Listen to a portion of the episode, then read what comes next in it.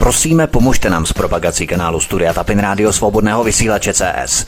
Pokud se vám tento nebo jiné pořady na tomto kanále líbí, klikněte na vaší obrazovce na tlačítko s nápisem Sdílet a vyberte sociální síť, na kterou pořad sdílíte.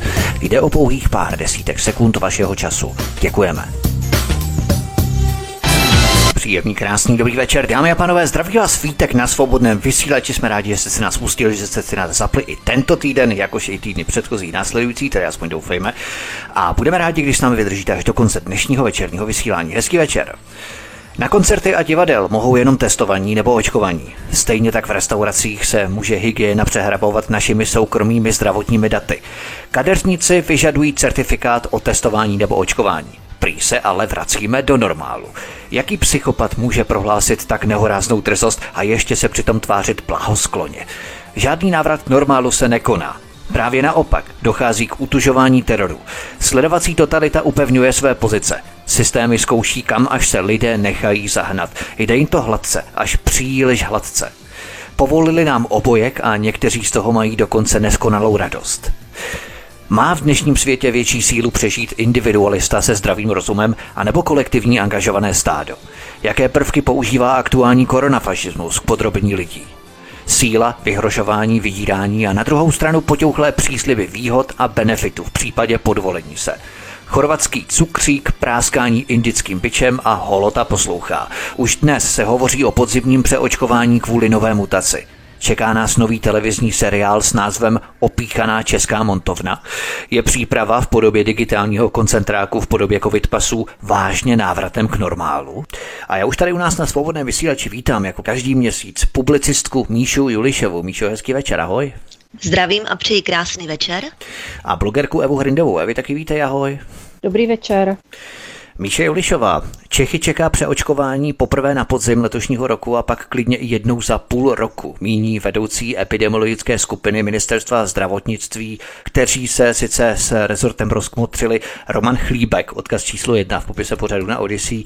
Ještě ani koronahysterici nedofrčili to první kolo opíchaných ovcí a už si Mengeleové a Faučiové a další dezinfikují své sterilní náčení a nástroje na další kolo opíchaných. Myslíš, Míšo, že vedle ulice Růžové zahrady nebo Modrého kódu tady máme scénář pro nový seriál, třeba Česká opíkaná montovna, nebo jak bychom to mohli pojmenovat. No tak eh, nebylo to eh, složité nějak jako odhadnout, že to tímhle tempem bude pokračovat. Zase to bylo prohlášené za konspirace, když někteří lidé uváděli, že skutečně to bude co půl roku to další eh, očkování. Jednak s jídlem roste chuť, takže samozřejmě to farmaloby, to je velice mocná, velice mocná záležitost a proč by to jako v tom nepokračovali, když tak úspěšně se to daří, takže je to lehce předvídatelné, že opravdu minimálně po tom půl roku vždycky to očkování bude třeba, vždycky se najde nějaká nová varianta, e, nějaká nová mutace, já nevím jaká, to už je jedno, něco se vymyslí, jo, zase se najdou nějací lidé, tamhle někdo zemře, takže všichni ostatní zase půjdou do lockdownu jinak e, očkovat a tak dále. Toto lze protahovat, určitou dobu to určitě ještě bude protahovat tohle, ano ale určitě ta indická varianta nebude tak mírumilovná, jako bylo Gandhi, tak to určitě nebude tak mírumilovná. Eva Hrindová, lékový ústav zaznamenal už 65 úmrtí, u kterých existuje podezření, že nastala po očkování proti COVID-19. Za poslední týden přibyly tři takové případy, ale vedle toho další tisíce Čechů trpí vedlejšími účinky po očkování. Jde o infarkt, narušení sluchu nebo halucinace. Odkaz číslo 2 v popise pořadu na Odyssey. Já jsem si s pobavením přečetl jednoho koronafašistu na sociální síti, který porovnával současný stav s minulým režimem, kdybychom podle něj prý dostali jenom jednu vakcínu, ale dnes v té báječné demokracii máme prý možnost výběru z několika vakcín, tak na co si prý ještě stěžujeme. Jo?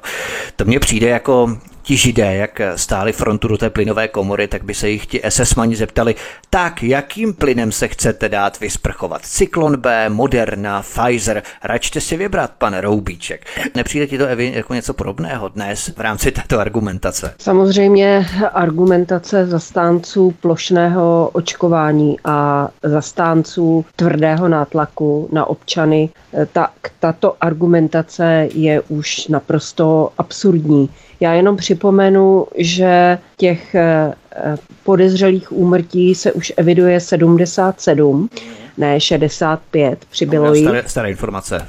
Ano, ano, se to aktualizuje každý týden a hlavně eh, v kolébce očkování v USA, kde se už běžně očkují i děti, tedy 12 plus, tak tam eh, jsou už úmrtí i těchto mladých dětí a nejenom podezřelé úmrtí, ale definitivně prokázané, že to byly úmrtí po očkování a jsou evidovány čtyři. Já vím, že se to mnohým lidem bude zdát málo, ale když si vezmete, že to jsou čtyři úplně zbytečná, naprosto zbytečná úmrtí, a když se vcítíte do roli rodičů těchto dětí, tak se na to budete dívat úplně jinak. Takže absurdita, kdy vlastně se nám vypráví, jak je to všechno stoprocentně bezpečné a jak vlastně ty úmrtí, to jsou jenom taková, je to taková malá daň za světový pokrok.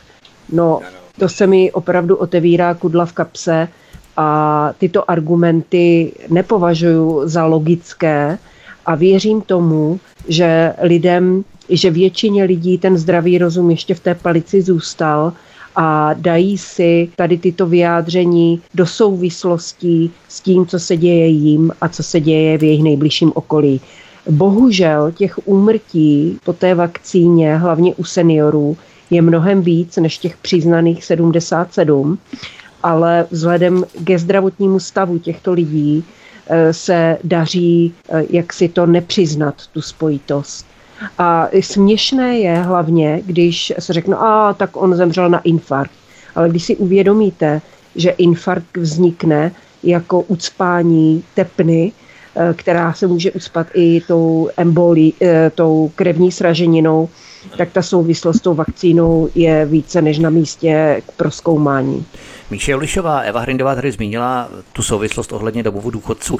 Tady právě probíhá jeden takový incident, eh, myslím docent Hořejší se nějakým způsobem angažuje ohledně eh, smrti jednoho seniora právě domově seniorů, kterého prý nakazila neočkovaná zdravotní sestra. On byl očkovaný, on dokonce prodělal dvě dávky vakcíny, na tož potom zemřel, mm-hmm. i když byl tedy chráněný tou vakcínou a oni potom obvinují tu sestru, která byla neočkovaná, která ho prý nakazila, i když vlastně by ho nakazit neměla, protože on byl očkovaný, takže on byl chráněný. Přesto ho nakazila, přesto zemřel. Eh, jak si to vysvětluješ? Já bych k tomu tady přečetla v dnešní nebo včerejší status pana doktora Lukáše Polerta, protože řekla bych, že to opravdu napsal velice výskyžně a já sama k tomu nemám co dát, takže to přečtu, abych ho teda citovala. On píše, včera odpoledne jsem slyšel v rádiu imunologa Hořejšího komentovat úmrtí v domově seniorů. Zemřel starší člověk na covid, který byl po očkování obě dávky. Nákaza se našla u několika lidí, včetně pečovatelky, která nebyla očkována. A profesor už jí má za vyníka. To, že i očkovaní jsou sami přenašeči, nebo ti nemají slizniční imunitu, vůbec nezdělil. Stejně tak, že i očkovaní mohou na covid zemřít. Pečovatelka měla respirátor a negativní testy. A stejně tak se mohla nakazit od očkovaného. Nevadí. Profesor má jasno. Bohužel, pokud už takto veřejně komunikuje odborník, není možné čekat nějaký posun v racionálním vnímání celé situace. Dnes se to komentuje jako neumyslné zabití. Zítra to bude vražda a co bude pozítří? Už z dějin známe dobře. Toliko pan doktor Lukáš Polert. To je velmi zajímavé. Evi, co by si k tomu měla? To je no, v podstatě popřední úplně všeho, co oni tvrdí do posud. No, eh, sam, samozřejmě tento status eh, pana doktora Polerta mě zaujal taky. Nazdílela jsem ho na stránky nakladatelství Naštvané matky a už tam má stovky sdílení. Takže eh, opravdu, jak si se nám z té odborné debaty vytrácí to základní a to je seriózní analýza faktů, potvrzených faktů, a převládá jenom čisto čirá propaganda. A, a hlavně jak... nenávist na neočkované. To tady probleskuje úplně no, vším, jak on eh, zlomyslně to hodil na tu sestru. Ano. Tam je to vidět, jak se to užívá. Jo. Ano, samozřejmě vydávané za fakta. Tak. Eh, dom, přesně tak, domněnky se vydávají za fakta a všechno s jedním jediným cílem. To je tak eh, zřejmé, že se to nedá ničím omluvit a to s cílem udat vakcíny. Spousta lidí si myslí, že ty vakcíny jsou zadarmo, a že samozřejmě přispívají k našemu zdraví, ale měli by si uvědomit jednu věc, že nejsou zadarmo. Oni jsou zadarmo jenom pro nás, ale jsou naprosto tvrdě hrazeny ze zdravotního pojištění, ze státního rozpočtu. Zdravotní pojišťovny nemají peníze potom na žádné jiné onemocnění. No jistě, takže zbytečně se očkují lidé, kteří to nepotřebují a nemá to žádný smysl. Kolektivní imunita, s tou se všichni ohání, že samozřejmě, když vidím některé sfanatizované rodiče, jak chválí svoje pubertální děti, že chtějí přispět očkováním ke kolektivní imunitě, no tak to už je teda vrchol imbecility, protože kolektivní imunita v případě respiračních nemocí je totální nesmysl. A zvláště, zvláště, když i samotní výrobci, asi aby byli z obliga, když samotní výrobci přiznávají, že ten, kdo je naočkovaný, může nemoc dále přenášet a může ji i dostat. Takže kde tedy vidíte tu hra z té kolektivní imunity po očkování? Já bych dokonce řekla, že čím více se naočkuje lidí, tak tím více ta kolektivní imunita, která se, která se přirozeně vytváří proděláním nemocí a je mnohem silnější než potom očkování, což také odborníci přiznávají a vychází to z logiky věci, z toho, jak ty vakcíny fungují. To, to, to jako to poznáte seriózního odborníka, já sleduju i ty, kteří jsou zastánci očkování jako takového. Já osobně si myslím, že je to zbytečné, ale budíš.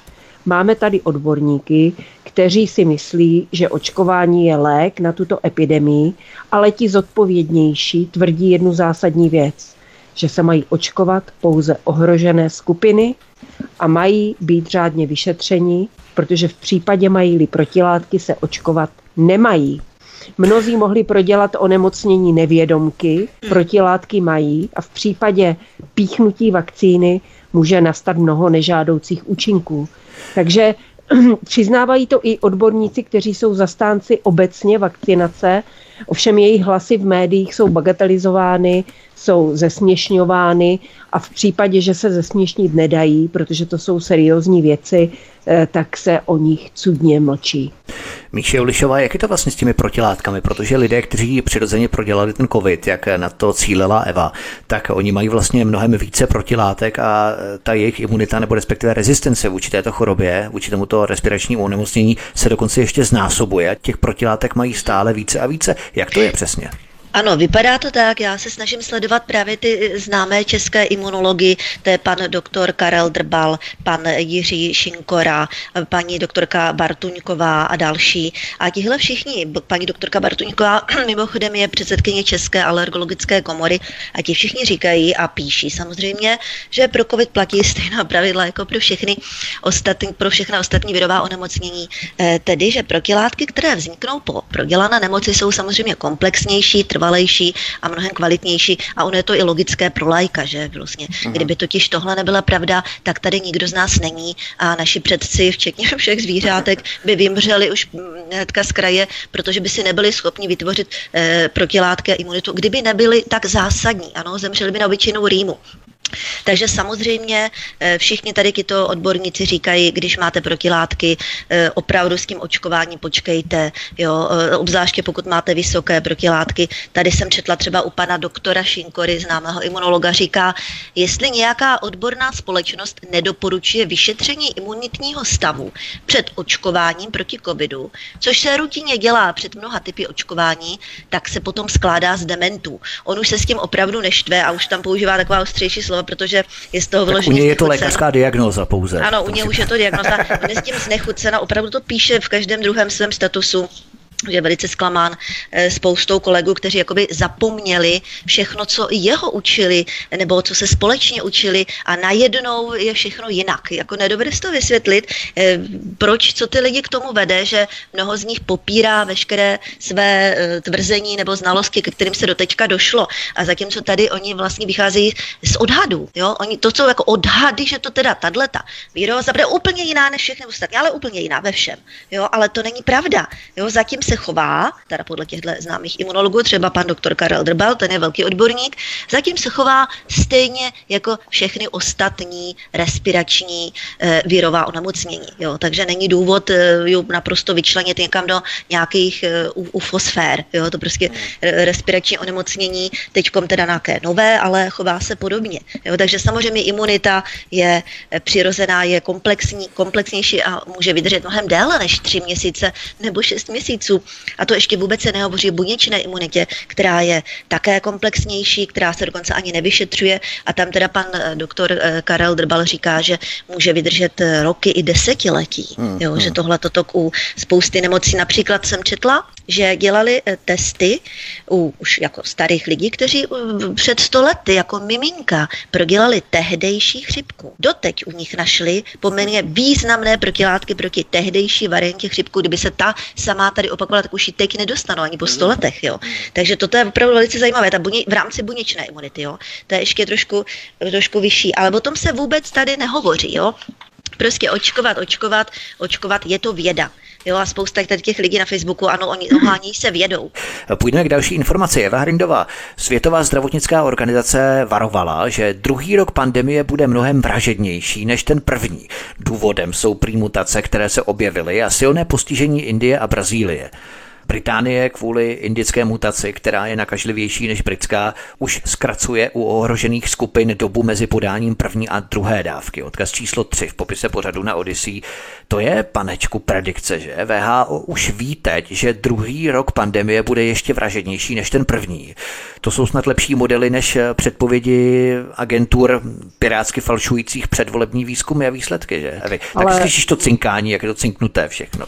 No tak samozřejmě a hlavně hlavně když eh, si vyhledáte eh, nějaké, eh, nějaké skutečně odborné, nějaká skutečně odborná vyjádření nezaprodaných vědců, tak já jsem se třeba dozvěděla, oni straší těmi mutacemi, ale všechny ty mutace, které doteď oni jako popisují, to jsou mutace, kdy se ten vír změní v řádu 0,03 promile, jako takže v tom, v tom eh, ty změny jsou minimální v, eh, v, eh, jako v rámci těch mutací a nijak, nijak nemění vlastně působení toho viru a vliv na rozvoj té nemoci. Dokonce jsem, to jsem někde, to jsem někde zaregistrovala, že indická vláda se velmi razantně ohradila vůči tady tomu, tomu strašení nějakou indickou, indickou mutací že oni žádnou indickou mutaci jako nepotvrdili v žádné své laboratoři nikde a že to je prostě úplně totální, totální výmysl. A e, samozřejmě, když e, po, zapojíte normálně zdravý rozum, tak si všimnete jedné důležité věci, že s těmi mutacemi vždycky se roztrhne pytel tam, kde se hodně očkuje. Takže e, a je to jenom prach z prosté, obyčejné obyčejné eh, eh, šíření nemoci, eh, ke které dochází právě u těch očkovaných a která se potvrdila i u nás vlastně v tom domově důchodců, kde dokonce jeden z nich po té druhé dávce zemřel. On se nemusel nikde nakazit, on prostě u něho to propuklo právě na základě toho očkování. Takže protože ti očkovaní jsou sami nositeli té infekce. Takže to je standardní záležitost, která je známá i u jiných typů e, očkování.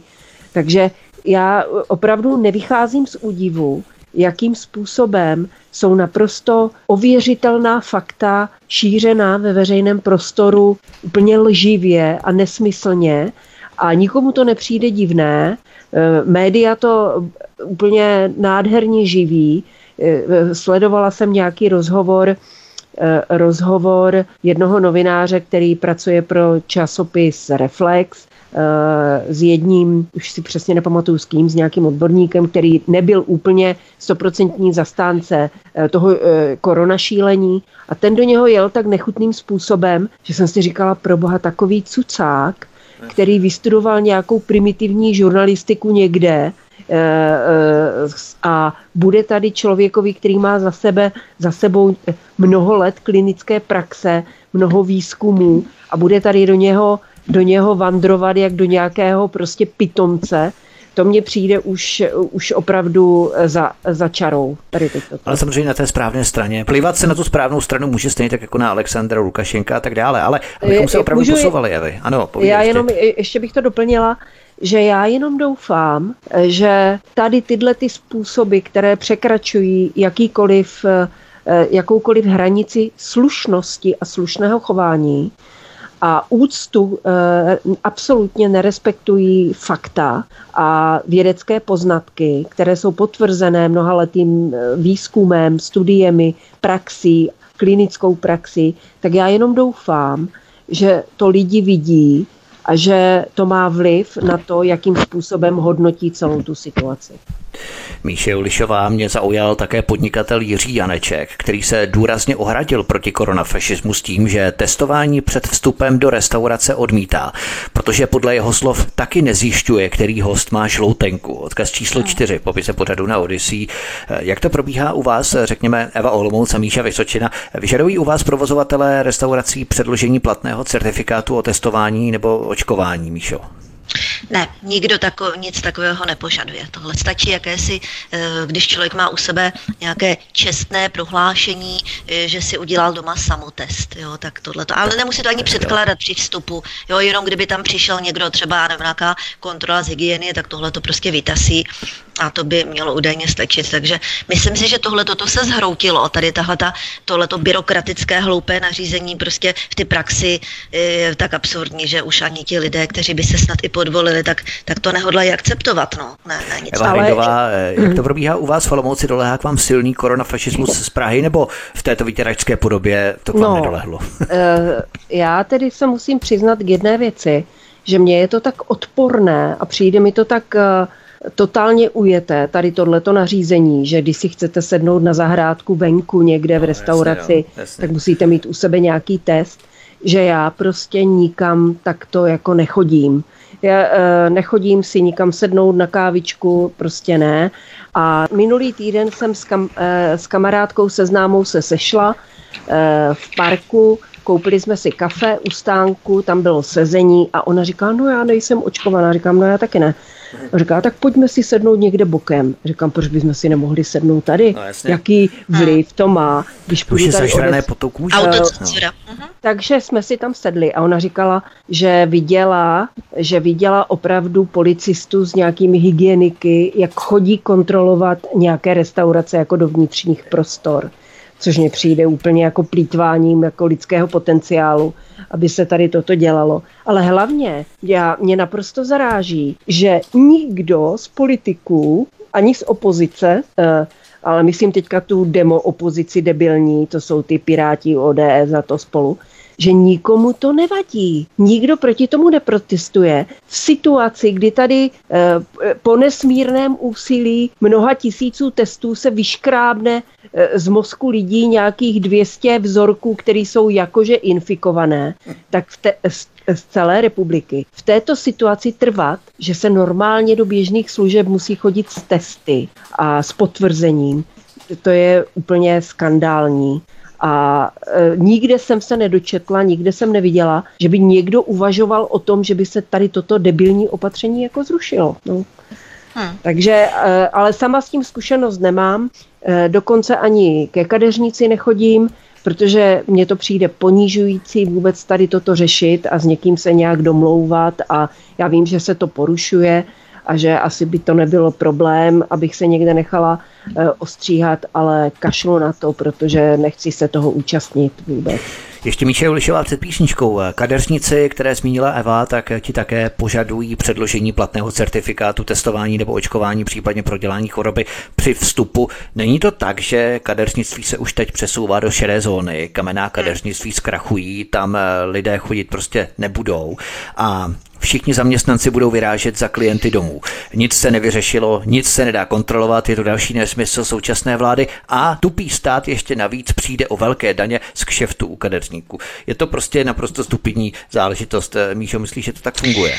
No, to ještě uvidíme, jak to bude. Ono totiž oni jak eh, posunuli teďka takovou jako tu ochranou lhůtu, že poté, kdo prodělal vlastně tu nemoc po tom prvním testu, který byl pozitivní, tak je teď 6 měsíců, protože v té ochranné lhůtě, že jenom ukáže tu sms kdyby bylo potřeba teda na požádání a jinak může všude chodit do restaurací, do kin, eh, ke kadeřnicím a je teda půl roku. Takže tím pádem většina lidí to taky prodělalo někdy leden, únor, březen, takže oni ještě jsou pořád v té ochranné lhůtě, podobně jako já, jo, až do konce srpna, nejméně. No já třeba do konce srpna, mnohí se to budou do konce září. Hmm. Takže všichni tito lidé mohou tohle všechno navštěvovat a nemusí vlastně to řešit.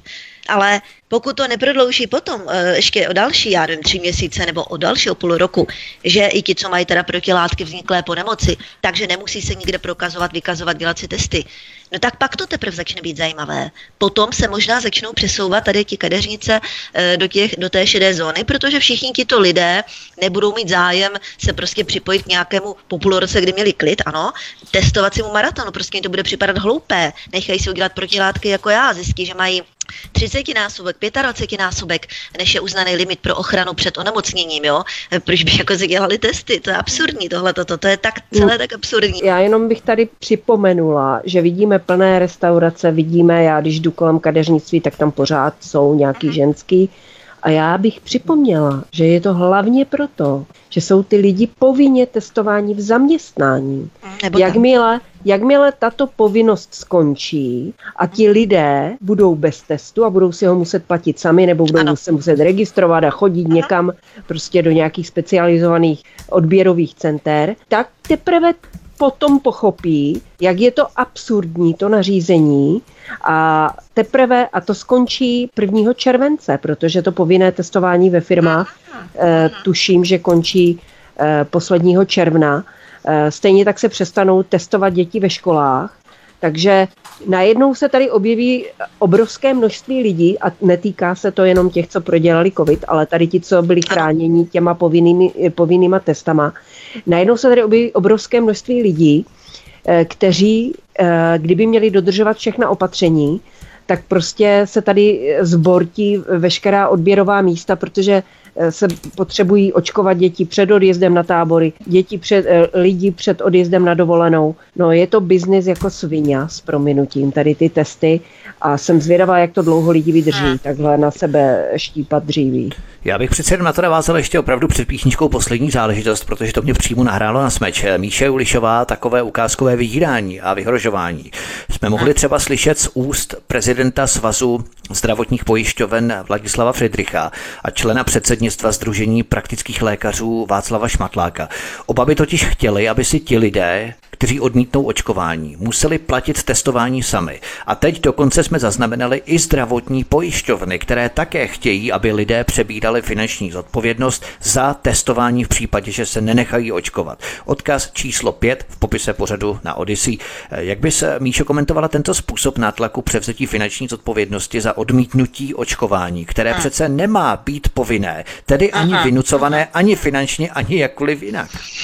No tak je to samozřejmě vydírání, vyhrožování, nátlak, potom Dále je to kryté všelijakými manipulacemi a lžemi. A toto celé je prohlášené zahájení jakéhosi údajného vyššího dobra.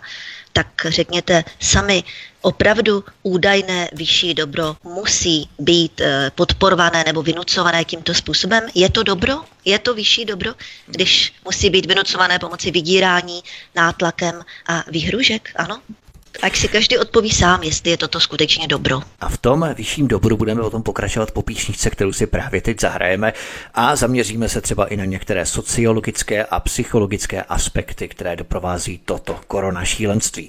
Publicistka Míša Julišová a blogerka Eva Hrindová jsou stále hosty u nás na svobodném vysílači od mikrofonu vás zdraví vítek, přeju vám hezký večer a po píšničce pokračujeme. Máme po píšničce, vítáme vás zpátky od mikrofonu svobodného vysílače vás zdraví vítek a spolu se mnou nás naším dnešním vysíláním doprovází publicistka Míše Ulišová a blogerka Eva Hrindová. Eva Hrindová, ten útok na sdílení našich soukromých zdravotních údajů se státními orgány je naprosto brutální v rámci plánované evropské digitální identity například, která bude propojená i s národními očkovacími centry. A když si lehce zaprognozujeme, tak to může docela dobře dopadnout tak, že nám za chvíli stát začne říkat třeba, že lidi, kteří váží do 100 kilo, tak mají takové daně. A lidi, kteří mají třeba 120 kg, budou muset platit jiné zdravotní pojištění. Jednoduše v té medicínské dimenzi COVID může představovat jenom zástěrku pro kastování lidí podle zdravotní kondice. Třeba, jak jsi si zlomila nohu? Jo, tak ty si čistila okap na baráku. No to přece na to přece existují specializované firmy. Proč si tam lezla? To je tvoje chyba. No a tak si ten lékařský zákrok pěkně zacvakáš za svoje. Jednoduše je to pandořina skřínka a tím pádem se můžou potom lidé kastovat podle dalších kritérií, nejenom podle toho, jestli jsou očkovaní nebo testovaní proti konkrétní chorobě, proti konkrétnímu covidu. No, eh, samozřejmě, že to tak je, ale já bych řekla jednu věc, že skutečně obézní lidé jsou náchylní nemocem, protože mají v těle chronický zánět, ale obézní lidé nikdy znevýhodňování nebudou, protože to není v zájmu farmaceutických firm. Farmaceutické firmy nemají zájem na tom, aby lidé byli zdraví, protože by pak nepotřebovali jejich úžasné přípravky, eh, na kterých oni vydělávají obrovské částky. Takže toho se opravdu nemusíme bát, že by že by takovéto znevýhodňování e, lidí, kteří se nechovají zodpovědně ke svému zdraví, nastalo, protože naopak cílem je, aby se takto nezodpovědně k sobě chovali všichni a všichni byli příjemci tady těchto různých léků, přípravků a podobně. Takže, ale samozřejmě ta, ta segregace lidí, kteří právě se z toho systému nějakým způsobem vymanili, ona začala už mnohem dříve a teď v tom koronašílení se ještě více šláplo do pedálu, jak se říká, a lidi, kteří jsou zdraví, jsou systematicky znevýhodňováni a systematicky se z nich dělají prostě šílenci, protože samozřejmě těžko se vám o někom, kdo je zdravý, eh, kdo, nemá, kdo není obézní, kdo nejí 35 léků denně, tak těžko se vám z něho bude dělat jako uh, totální magor, tak to budete svádět na to, že je to ezoterik, že je to šarlatán a podobně. Že nějaká čarodějnice, která si míchá ty lektvary. Ano, že e, přitom, přitom, to jsem tady už zmínila, že většina léků se dělá jako kopie chemického složení rostlin, protože e, jako, tak to je od nepaměti. Takže e, opravdu ta segregace těch zdravých lidí a hlavně podotýkám, že dneska už to je segregace lidí zodpovědných lidí, kteří jsou ochotní převzít zodpovědnost za svůj život do svých vlastních rukou. Takže ono to jde ruku v ruce s tím celkovým posilováním jaksi uh, závislosti na státu a na, na, té, na tom farmabiznisu. Takže uh, se nám tady ta společnost rozděluje a ty nůžky se rozevírají mezi lidmi, kteří mají strach převzít op- odpovědnost sami za sebe a mezi lidmi, kteří se toho nebojí a váží si té svobody rozhodovat o svém životě sami a nebýt závislí na takové té ochranitelské ruce státu nebo toho zdravotnictví. Na to přímo navážeme Míše Julišová v souvislosti s probíhajícím covidismem. Hovoříme o takzvaném koronafašismu. Někomu se to může třeba zdát jako zbytečně radikální označení. Ovšem, kdybychom si měli vysvětlit, jaké nástroje vydírání, vyhrožování, segregace a nakonec exemplárních trestů využívá právě onen totalitní režim fašismu nebo koronafašismu. Možná se zeptám takto, u jakých typů lidí najdou takové nástroje koronafašismu snadnou psychologickou odezvu, Míšo? Tak oni ty totalitní režimy jsou si samozřejmě principiálně podobné a mění se jenom záminky, které samozřejmě slibují nebo eh, navozují jakési to, tedy jak už jsme říkali, údajné vyšší dobro. Že jo, tak v těch 30. letech tak tam také samozřejmě konali vyšší dobro, chtěli ochránit ten národ, který byl chudák, malý, diskriminovaný a musel potrestat všechny ty zlé, kteří ho utiskují. No později v těch 40. 50. letech, no tak tam zase museli ochránit veškeré utiskované, já nevím, dělníky, rolníky, eh, já nevím, před zlými ostatními, kteří je také utiskovali. No tak teď zase eh, musí ochránit tady, já nevím, všechny očkované před námi, neočkovanými, kteří je budou eh, se snažit zlomyslně nakazit nemocí. Jo, a zase prostě, to jsou prostě ty záminky konání vyššího dobra. A kteří lidé tomuhle podlehnou, no tak Zřejmě to musí být v charakteru člověka, lidé, kteří jsou nějak vnitřně nepoctiví v určitém smyslu. Mm.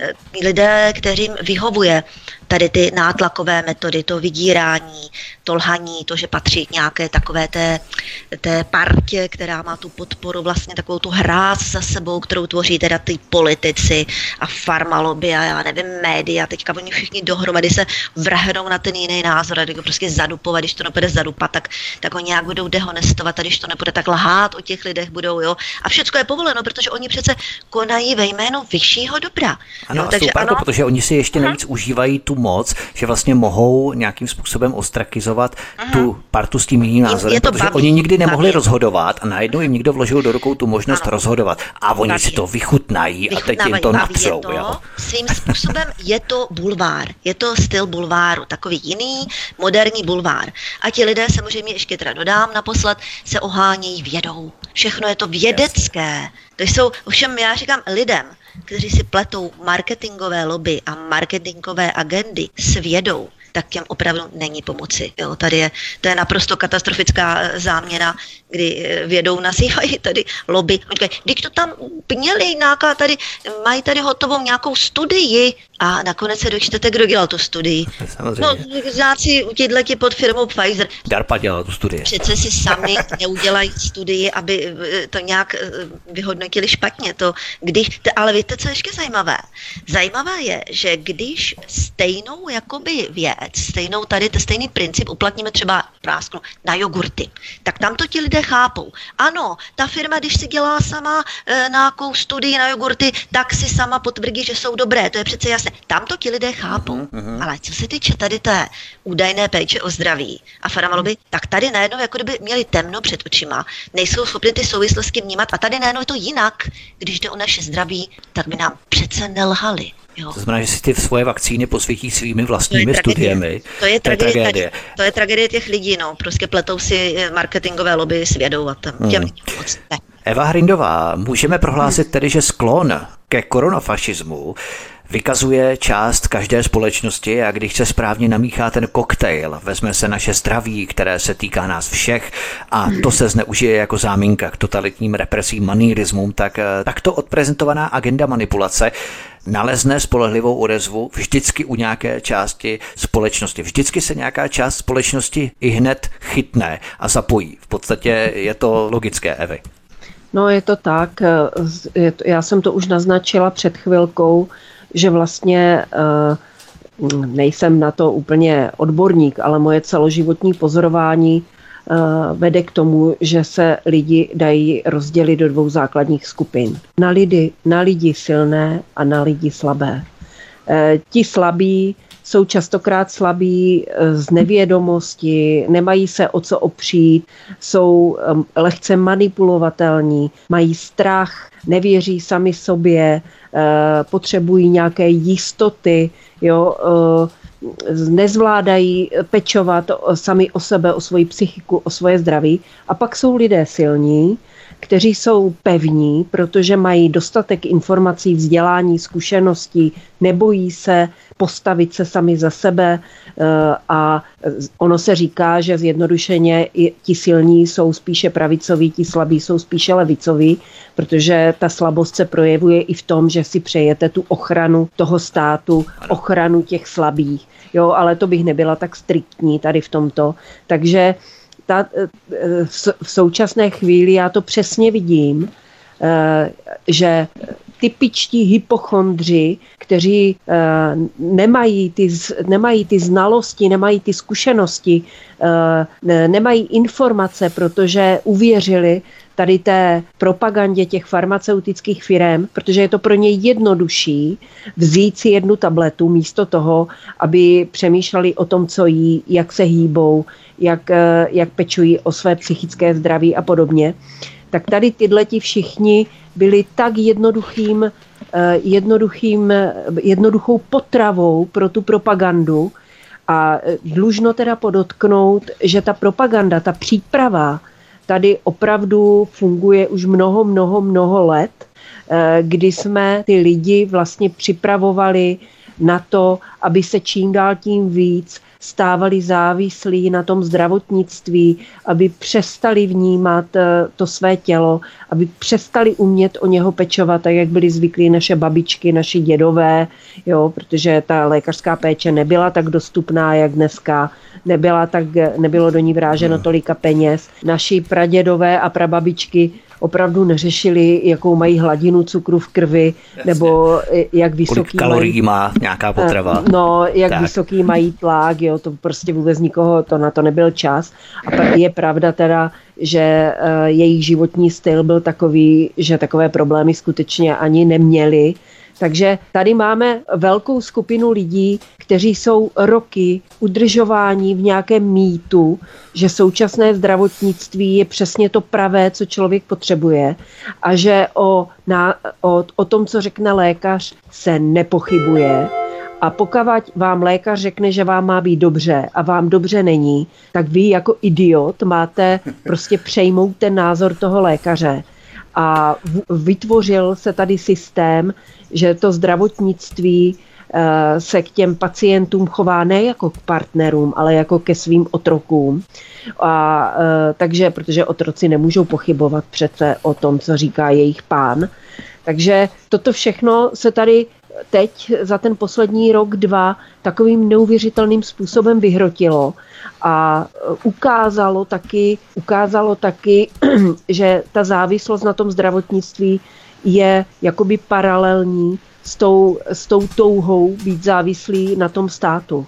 Na té, jako sedět doma, klepat se strachem a vzhlížet k tomu ano. guruovi, tomu Babišovi, který přece jako premiér ten problém vyřeší a zlikviduje, vybojuje ten boj uh, s tím virem. Jako no. Tak to je všechno, uh, všechno, opravdu se to sbíralo vlastně v těch 90. letech, když tady vyhřezla ta svoboda a spousta lidí díky chariz, tehdy eh, charismatickému eh, lídrovi eh, té svobody a toho samostatného a svobodného přístupu k životy, což byl tenkrát Václav Klaus starší, tak to všechno začalo prostě upadat a dnes v roce 2021 já tady vidím ve svém okolí nehrdé spoluobčany, kteří Eh, jsou schopní a silní postavit se za své názory a ověřují si všechny informace, nejsou manipulovatelní. Já tady vidím eh,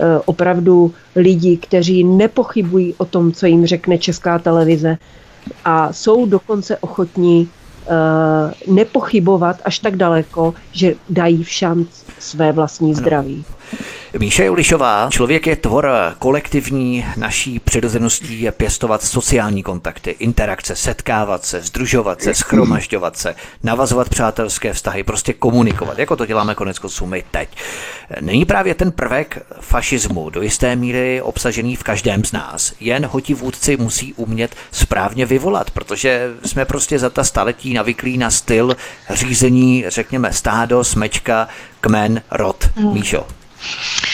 No, tak a tam budou právě mezi těmi lidmi ty rozdíly, jo, kdo nějak snadno podlehne a kdo je zvyklý si ověřovat ty informace, opravdu nepodlehne eh, těm marketingovým agendám a marketingovým akcím, které jsou samozřejmě čím dál tím lépe vyráběné, o tom nepochybuju. To jsou velmi, velmi kvalitní věci, tohle, to, co se dělá, budou zřejmě ještě lepší a nyní už mají globální úroveň. To znamená, že už nejsou jen na území nějakého státu, ale pokrývají, já třeba celou západní civilizaci, jo, tady ty marketingové akce, to už je ohromná záležitost.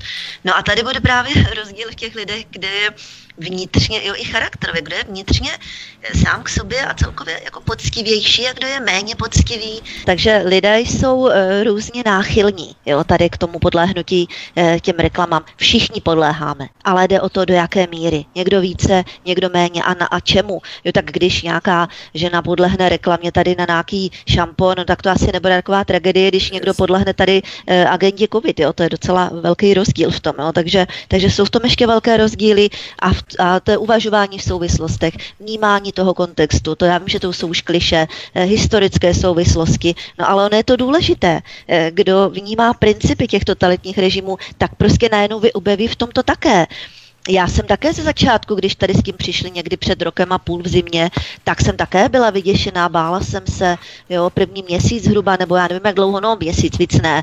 No ale potom jsem tam začala vidět různé nesrovnalosti, různé takové, takové to tlačení na pilu. E, prostě začalo mi to být podezřelé, takže jsem začala, ano, jak se říká, opět kliše, kriticky myslet, začala jsem vnímat ty souvislosti, ověřovat si to informace a říkám, je, je, je, je, je, tady se děje nějaký věci špatně, pokud to má být čistá agenda, proč se děje toto, proč tamhle toto, tohle nesouvisí, tam to nesouvisí. No, takže je to o lidech, kdo je schopen nějaký reflexe i své vlastní, uznat nějaký svůj omyl, třeba, že se pletl a tak dále, posunout se dál v tom svém odhadu té situace. No, tak je to kus od kusu, no tohle toto. Někdo se prostě lépe vyzná, někdo to lépe dokáže rozklíčovat, někdo ne, těm se říká handlivě užiteční idioti, a vím, je to ošklivé samozřejmě, ale já už se na ty lidi taky trošku zlobím, protože kdyby tady ti užiteční idioti nezajišťovali veřejný souhlas všem tady těm podvodným a zlodějským a zlodějným agendám, no tak by se nemohli šířit, jo, a tak dále, no. Mm, mm. Eva Hrindová, nemají to v tomto stádním kolektivním myšlení v rámci mocenského řízení nejtěžší právě ti individualisté, kteří si sice na jednu stranu uchovávají zdravý rozum a chladný odstup, nenechají se strhnout tím davem, ale zase na druhou stranu ten individualista se může od toho stáda odpoutat v případě, kdy vidí, že se to stádo žene do záhuby. Jaký je význam toho prvku individuality v naší společnosti? Přežije individualista spíš než ostatní angažované stádo, Evy? No tak eh, když se dívám na to, co se děje, tak eh, je opravdu velmi smutné, že tito individualisté si zachrání život, zachrání si zdraví. Eh, mě to velmi trápilo, když jsem viděla, jak se to stádo žene k té propasti a snažila jsem se burcovat a vykřikovat, varovat a nejenom já, samozřejmě spousta dalších lidí, a když vy vidíte, že to stádo jako si z vás dělá legraci a dál se řítí k té propasti, eh, tak je mi to samozřejmě líto, eh, protože eh, souhlasím s tím, že tito lidé, kteří odmítají zapojit svůj mozek, vlastně dávají souhlas k tomu, aby se takové věci děly a aby se vlastně beztrestně lidé do té propasti hnali ale já na jejich obranu, protože stále si uvědomuju ten fakt, eh, že ta propaganda je strašně silná, selhávají nám tady veškeré kontrolní mechanismy, eh, tak eh, to, to bych řekla na jejich obranu, že mnozí z nich jsou prostě totálně zmanipulovaní a ne všichni tu agendu jakoby mm, realizují a nutí k ní ostatní. Někteří se jenom vezou, protože prostě jsou zmatení, eh, vystrašení, eh, nemají prostor na to, aby dělali, aby studovali materiály. Jako já znovu připomínám, že, to, že ten můj postoj je takový, jaký je, že já více jak 15 let studuju mechanismy imunity, zdraví a tady těchto věcí, takže já mám před spoustou lidí obrovský náskok, což si uvědomuju a dává mi to jakousi zodpovědnost, abych e, nějak našla tu cestu, jak ty informace, které já jsem dlouhodobým studiem získala, předávala dál těm lidem, aby i oni mohli z toho stáda, které si žene do té propasti, vystoupit. A musím tady připomenout, že stát jako takový, a já předtím, eh, jak si varuju a upozorňuju už od roku 2015, Eh, že stát selhává právě v kontrolní funkci a stát se stal obyčejným hnusným pohůnkem a služebníkem farmaceutických firm, protože eh, vakcinační komise jako taková, nebo jak se přesně jmenuje, absolutně není nezávislá a v podstatě kryje veškeré záležitosti. Mně přijde úplně absurdní, když no, se lidé... Takový od... fíkový list mezi nimi, mezi státem ano, a farmaceuty. Ano, mm-hmm. tam by opravdu měli sedět totálně nezávislí odborníci a stát by je měl chránit. Eh, a měl by je vyhledávat a motivovat v tom, aby to, tyto věci posuzovaly nezávisle. Ale stát záměrně vyhledává lidi, kteří prostě já tomu nemůžu uvěřit a jestliže dneska někdo se odvolává na tu EMU nebo na tady tyhle ty všechny orgány, oni schválili vakcínu, oni schválili. Sputnik nemůžeme používat, EMA ho neschválila. To je prostě úplně absurdní, protože všechny tyto, všechny tyto schvalovací orgány jsou prostě napojené na ty farmaceutické firmy, absolutně nejsou nezávislé. A v této souvislosti se mi teďka vyjevilo, vyjevilo eh, pokrytectví Evropské unie, eh, protože oni tam jako slavnostně přijali nějaké usnesení, které sice nemá teda žádný legislativní nebo vymahatelný dopad, že eh, Babiš je ve střetu zájmu, protože bere dotace jeho firmy nebo něco takového. A eh, viděla jsem článek, jak eh, šéfka komise, ta Lajenová, nebo jak se jmenuje, tak její manžel je šéfem nějaké obrovské kliniky, která právě provádí nějakou obrovskou modernizaci právě z peněz evropských hmm. dotací. Takže, takže jako, jak můžete tady těmto lidem věřit, že oni garantují nějakou bezpečnost něčeho prostřednictvím nějakých komisí, když tam všude sedí totálně skorumpovaní a nezodpovědní a uplacení jako lidé. Teďka před chvilkou jsem viděla video, kde vlastně nějaký angličan kritizuje nějakou vědkyni anglickou, která natočila nějaké video pro děti, které se promítá dětem ve školách o tom, jak jsou vakcíny stoprocentně bezpečné. A tady ten borec, co natočil to video, si dal tu práci a zjistil, kým je financovaná tato vědkyně. A stoprocentní zdroj jejich příjmů pochází z nadace eh, Billa a Melindy Gatesových, kteří jsou hlavními akcionáři všech vakcinačních jako firm. Takže jak, jak je možné, že veřejnoprávní média tady tyhle ty propojky jako ignorují a že stát tady k tomuto mlčí a živí vlastně komise, jak je možné, že Primula je poradcem všech našich vlád a já nevím čeho všeho, který už před lety byl odvolaný prostřed zájmu. Já, já, já opravdu nevycházím z údivu a to, co mě fascinuje, a musím tentokrát eh, už být otevřená v tomto, že mnozí mý bývalí prostě kolegové, kteří nasazovali eh, jaksi hlavu za to, aby neprošla migrace, aby islám nepodrobil naše obyvatele, tak tito mý bývalí spolupojovníci eh, k tomuto mlčí a nevidí tady tyto věci a dál zavádí své fanoušky v tom, jak všechno je kři, křišťálově čisté a že jde jenom o vědu. Věda, a že, no, věda. A že no, ženou no. ty lidi do těch vakcinačních Tragedie. center dneska dokonce jakési maratony nočního očkování. Dobrá. Tam prostě kdokoliv může přijít z ulice a nechat se naočkovat bez toho, že by eh, někdo eh, ho upozornil na rizika a zkoumal jeho zdravotní stav. Já bych řekl, že nejenom, že dokonce mlčí, ale oni to dokonce podporují a velmi hlasitě. Víme asi všichni, koho mám na mysli. Nicméně ohledně toho, co Eva nadnesla v rámci Určily von der Leyenové, tak já bych to s doplnil, protože to je velmi důležité. Manžel této vrchní komisařky Evropské unie, doktor Heiko von der Leyen, je zakladatelem a ředitelem kliniky HCTH, se to jmenuje, to znamená Hanover Clinical Trial Center, nebo nějak tak se to myslím jmenuje. A on totiž řídí Hanoverskou lékařskou školu, MHH, která je jedním z největších lékařských zařízení v Evropě. Každý rok se tu léčí více jak 57 tisíc hospitalizovaných pacientů a takřka půl milionu ambulantních pacientů. A Evropská unie podporuje toto centrum a školu dotací 3,5 milionu eur ročně, to znamená skoro 70 hmm. milionů korun ročně. Jo.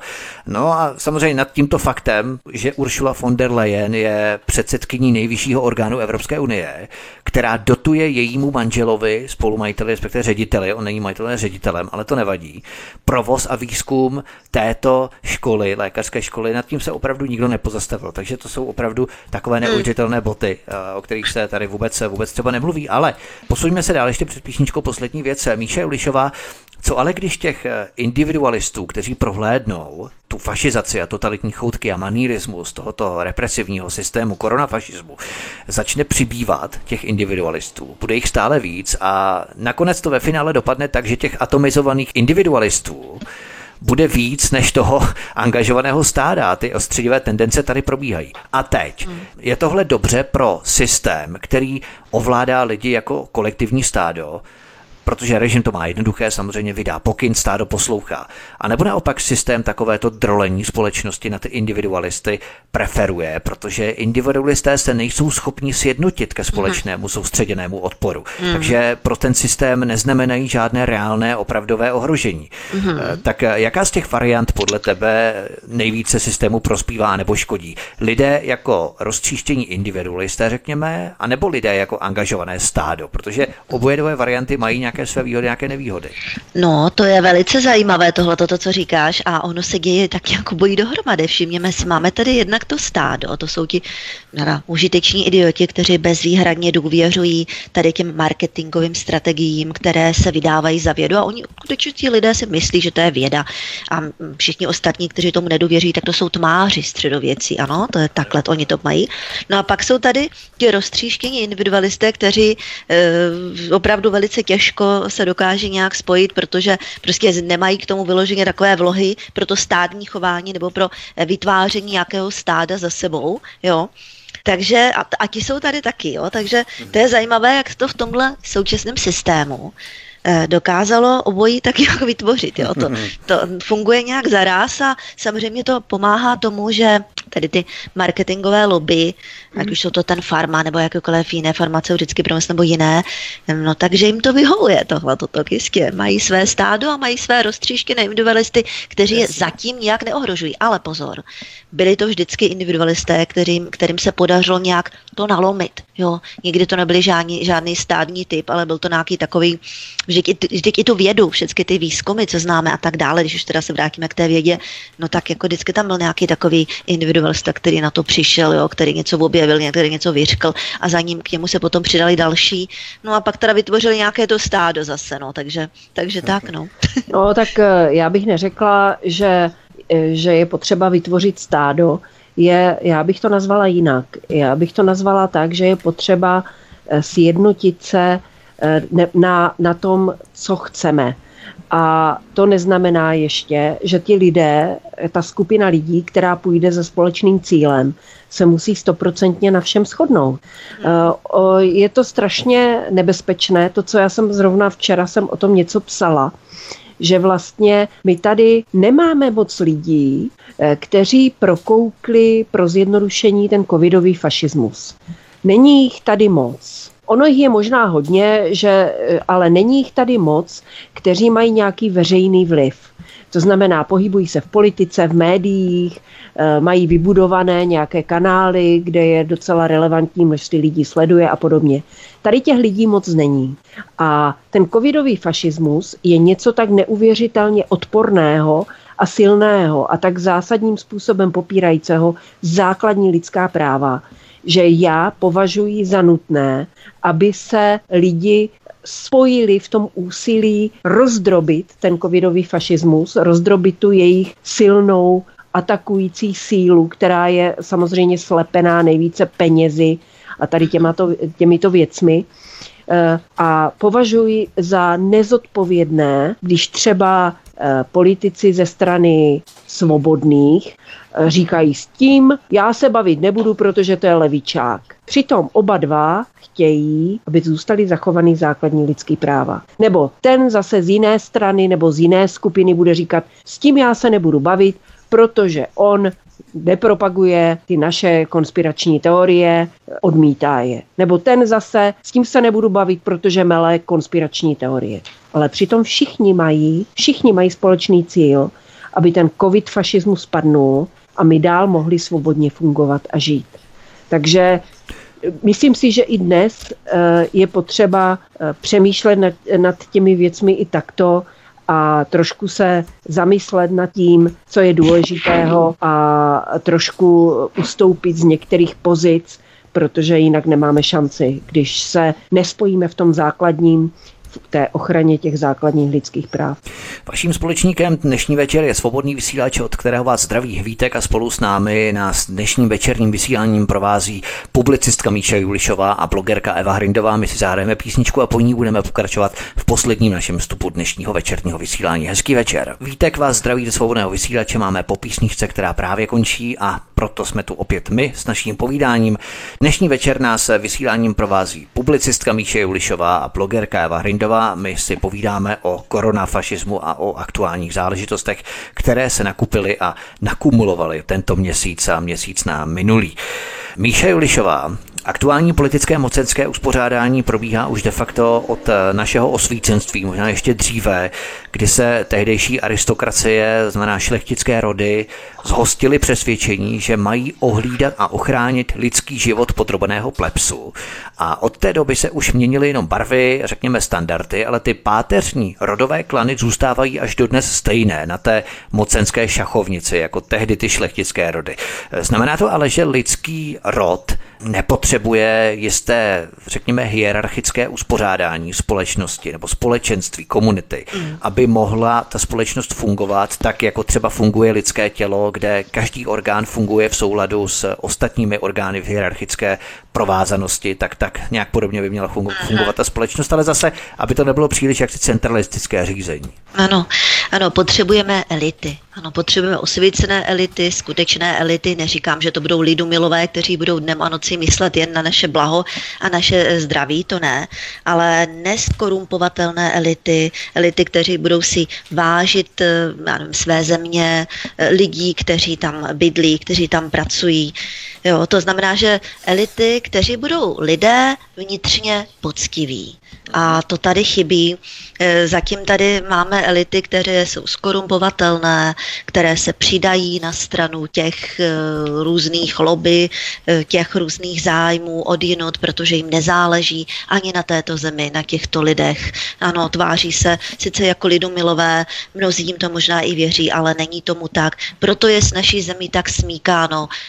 Proto jsou tady lidé tak, v takovém bez, bezvládí, s takovými náladami, jak to Eva krásně popisovala, nevědomí, neschopní nějakého kritického zamyšlení, jako by byli zabalení v nějakém takovém obalu, z kterého se nemohou dostat ven, protože stále jsou ubíjeni tou monotónní propagandou, tou sugestí, která se jim opakuje dokola. A není tady elit, které by povstali řekli, ne, jako tohle, tohle takhle už ne, jo, musíme to trošku jinak, nebo toto už tady prostě nemůže být v tomhle eh, levelu stále dokola, jo, tak dá. No nejsou tady ty elity, ale máme tady lidi, kteří se tak plně nepodvolí tady celé té současné marketingové agendě. Vydáme je na obrazovkách, že ta média, protože jsou bulvárně, vyzdvihnou. Naposled to tady byl eh, pan Jágr, který odmítl se stát tváří očkování, jak byl požádán panem Babišem a prohlásil, že mm, teda má dostatek protilátek a že jako se nenechá očkovat, což je logické, proč by se stál tváří očkování, když sám se očkovat nenechá. No tak v tu ranu se na něho samozřejmě vrhlí, já nevím, všichni možní z MESES, kdy odborníci takzvaní, a začali vykládat, že protilátky nic neznamenají a že to je naprosto bezcené. Nad tím se pak zase zamýšleli odborníci jako pan Šinkora, eh, pan Karel Drbal, pan eh, doktor Polert a tak dále. Přirozené protilátky nic neznamenají, ale protilátky z vakcíny to už něco znamená. Ty jsou, ano, ty jsou samozřejmě naprosto, naprosto geniální, jo, ty jsou ze všeho nejlepší a vůbec nemáme si dělat testy protilátek, jo, to je bezcené a tak dále. Jasně. No, ale, ale jo, jsou tady prostě, jsou tady elity v rámci těch lékařů, kteří uh, se proti tomu ohrazují. Jsou tady a jsou hlasitější už čím dál tím víc a přibývá jich, to mě těší. Eva Hrindová, bavíme se tu o koronafašismu jako fenoménu dnešní doby, ovšem ten manírismus nekalých režimů spočívá nejenom ve vydírání a vyhrožování, ale také v nabízení výhod a benefitů v případě podvolení se nebo podrobení se tomu režimu. Typicky cukr a byč. Naočkujte se, pojedete do Chorvatska, neočkovaní zemřou, chytnou indickou, brazilskou, jakoukoliv mutaci, takže chorvatský cukřík, indicko-brazilský byč a angažované stádo Chile poslouchá. U nás se hovoří o covid pasu, ale vžívá se termín certifikát. To zní tak hezky vznešeně, že jo? Ale co kdyby se u nás zavedlo něco jako korona diplom a ten, kdo by se nechal opíchat všemi druhy vakcín, tak by dostal třeba červený diplom s nějakým vyznamenáním a k tomu ještě nějaký titul. Lidé by se s tím určitě chlubili na sociálních sítích, vedle třeba toho ramene s tou jehlou, že, Evy? Ne, je to, je to až, až směšné, to, co se děje. A já jsem shodou okolností včera poslouchala nějaký podcast, kde mluvil nějaký historik, ne se vším, co tam říkal, jsem s ním mohla souhlasit, ale on ře, mě upozornil na jednu věc, že tady to korona šílenství zakrývá spoustu, spoustu problémů, které se nevyřešily, ale neustále trvají. A je to především migrace, je to uh, posilování, on o tom mluvil jako uh, o posilování národních států, uh, posilování tendence rozpadu EU a o, po, o, o tom vlastně, že v Evropě existuje mnoho potenciálních míst, kde by mohla vzniknout válka. A my vlastně tady toto všechno nějakým způsobem přehlížíme, protože všichni jenom počítají infikované média eh, se nás všechny snaží přesvědčit, že tady vedeme nějakou válku s nějakým virem a že nic důležitějšího není. A na pozadí toho všeho se schyluje v nějakému velkému výbuchu, eh, který ne všichni jako přežijou. Jo? Takže, eh, takže znovu bychom měli se vrátit k, k nějaké podstatě věci, přemýšlet o důležitých věcech, jaká je pozice České republiky, co chceme, jak chceme, aby lidé tady žili, eh, jak chceme, aby se ta vláda v té zemi vykonávala. A měli bychom o těchto věcech přemýšlet a nezapomínat na to, že neustále na nich musíme trvat. Jo, že, že tady ten koronafašismus eh, podle mě asi má za cíl z lidí udělat totální debily, Eh, kteří nebudou vnímat dění okolo sebe. Eh, ano. Ale mně se to teda nepozdává a já doufám stejně jako Míša, že lidí, kteří to prokoukli a na rozdíl třeba od nás, kteří se tady teďka bavíme, jistý vliv taky máme v té společnosti, ale přece jenom já nedostanu nikdy možnost mluvit v hlavní spravodajské relaci nějaké bulvární televize, nebo mé vyjádření o tom, že se nenaočkují, nezveřejní všechny bulvární časopisy. Takže zaplať pámbu, že máme i tyto lidi, a byť s nimi třeba v mnoha věcech nesouhlasím, tak si velmi cením, že Ilona Čáková svůj postoj eh, ohledně očkování sdílí veřejně a nebojí se k němu eh, jaksi postavit. A byla bych ráda, kdyby takových lidí bylo více. A věřte mi, že kdyby třeba Tomáš Klus eh, řekl, že se nenaočkuje a že bu- a bude varovat před tím očkováním, tak já mu zatleskám, protože tato věc je klíčová, je zásadní a nemůžeme se prostě pořád takhle kádrovat navzájem mezi sebou. Včera jsem to napsala, že kádrovat se, kádrovat se v tom, kdo může a kdo nemůže hájit svobodu, je na hlavu postavené. Mm-hmm. Takže... Fajn, ale pokud se nějaký člověk profiluje v minulosti v souvislosti s inklinace s nějakou skupinou, tak přece jenom mm. já se spíš ptám toho, proč to dělá. Určitě to nedělá z nějakého nezjištěného důvodu, že by mu šlo opravdu o tu svobodu, když mu celou dobu o žádnou svobodu nešlo, protože se stotožňoval a identifikoval právě s těmi sluníčkářskými skupinami, to znamená, celý život mu o žádnou svobodu nešlo. Šlo mu o propagaci no, jisté určité eh, skupiny já, a jisté platformy. Ale... A najednou mu jde o svobodu. Jo? No, já, si, já bych to spíš nenazvala, že mu nešlo o svobodu svobodu. Opravdu tady, já jsem poslouchala toho historika, který měl z 80% velmi rozumné názory, ale těch 20%, s čím já jsem nesouhlasila, byl jeho fanatický odpor k Rusku. A co teďka s takovýma lidma? Tady eh, prostě v lidech se vybudovalo eh, nějakou propagandou nebo něčím nějaký postoj. Eh, v některých ohledech, v některých jiných agendách Eh, se jim třeba podařilo prohlédnout ty věci. A já jsem na to upozorňovala i v minulosti, že spousta sluníčkářů v mnoha případech chápe eh, přirozenou lidskou svobodu lépe než mnozí bojovníci proti migraci po roce 2015. Ano. Eh, já to dneska vidím, nebudu ty lidi jmenovat, kteří dneska fanaticky bojují za to, aby, eh, aby lidi, kteří se nechtějí naočkovat, byli odváženi někam do táboru, nebo aby byli prostě trestně stíhaní za to, že se odmítají nechat naočkovat a absolutně vůbec nepochopili, že základní lidské právo je rozhodovat o svém těle a odmítají to respektovat. A pak tady máte nějaké sluníčkářky, které které doma děti eh, komunitně vzdělávají, eh, všechny přípravky posuzují pod, pod optikou pohledu non-toxic a nenechávají je očkovat, tak kdo je na tom, kdo je, kdo je lepší a kdo je horší. Kdo má Musíme práv... tak určitou kompatibilitu těch názorů v rámci tak jmenové skupiny názorů, těch nejdůležitějších, ano. Eh, s jakými se sladíme dohromady a optimalizujeme ty své postoje. Pojďme dál, abychom se posunuli.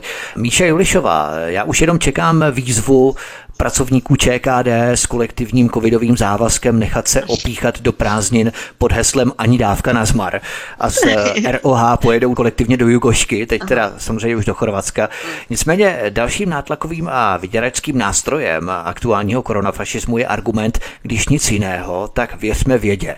OK, nebyla věda něco, co vedlo k takzvané čistotě rasy, kde se vlastně bere jistota, že se ta současná věda ubírá tím správným směrem. Hovoříme o smrti slovenských novinářů a moderátorů Juro Viršík, Dáša Šebáňová a Andrej Miklánek, kteří se právě nechali naočkovat. Míšo. No právě, já bych to řekla takhle. Nelze všechno, co se prohlašuje za vědu, eh, určit, že skutečně vědou. V současné době, kdy biznes vládne světu, kdy lobby vládnou světu, nejenom farmaceutické, ale samozřejmě i se zbraněmi a spousta dalších lobby.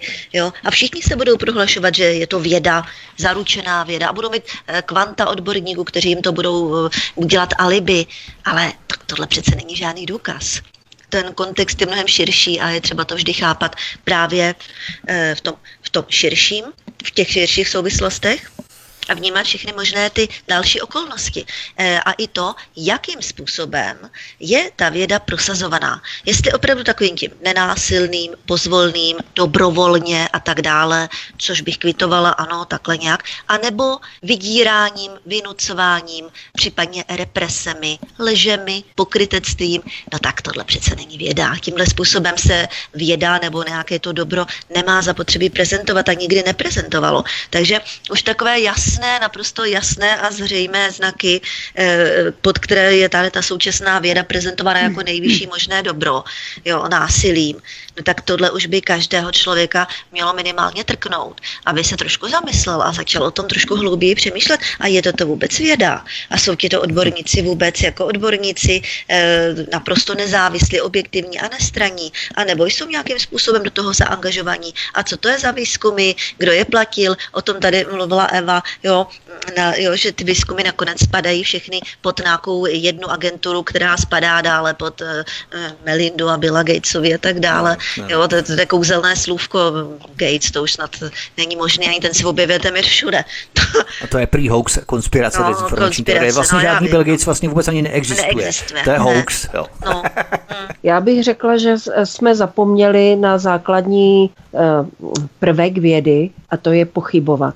Věda vždycky byla založena na pochybnostech, na zkoumání. Eh, častokrát se věda zkoumala i slepé uličky a čistá věda je, jsou přece otázky hmm. a pochybnosti. Oponentura a tak dále samozřejmě. Přesně tak. tak, tak, tak Takže eh, jestliže, jestliže někdo vydává za vědu dogma, Eh, o kterém se nesmí pochybovat, tak je to pitomec. Jo? To, to jako, samozřejmě bohužel se stala taková věc, že věda jako taková se zkomercionalizovala a my dneska už vědu vidíme právě jenom jako součást různých propagand, marketingových aktivit různých firm.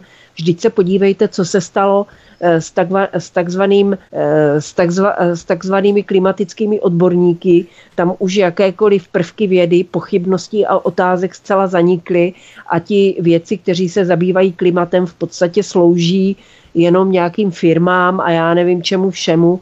Celé se to zvrhlo a to samozřejmě se děje i v jiných oborech. Takže já bych eh, řekla, že pro mě věda je něco jako matematika.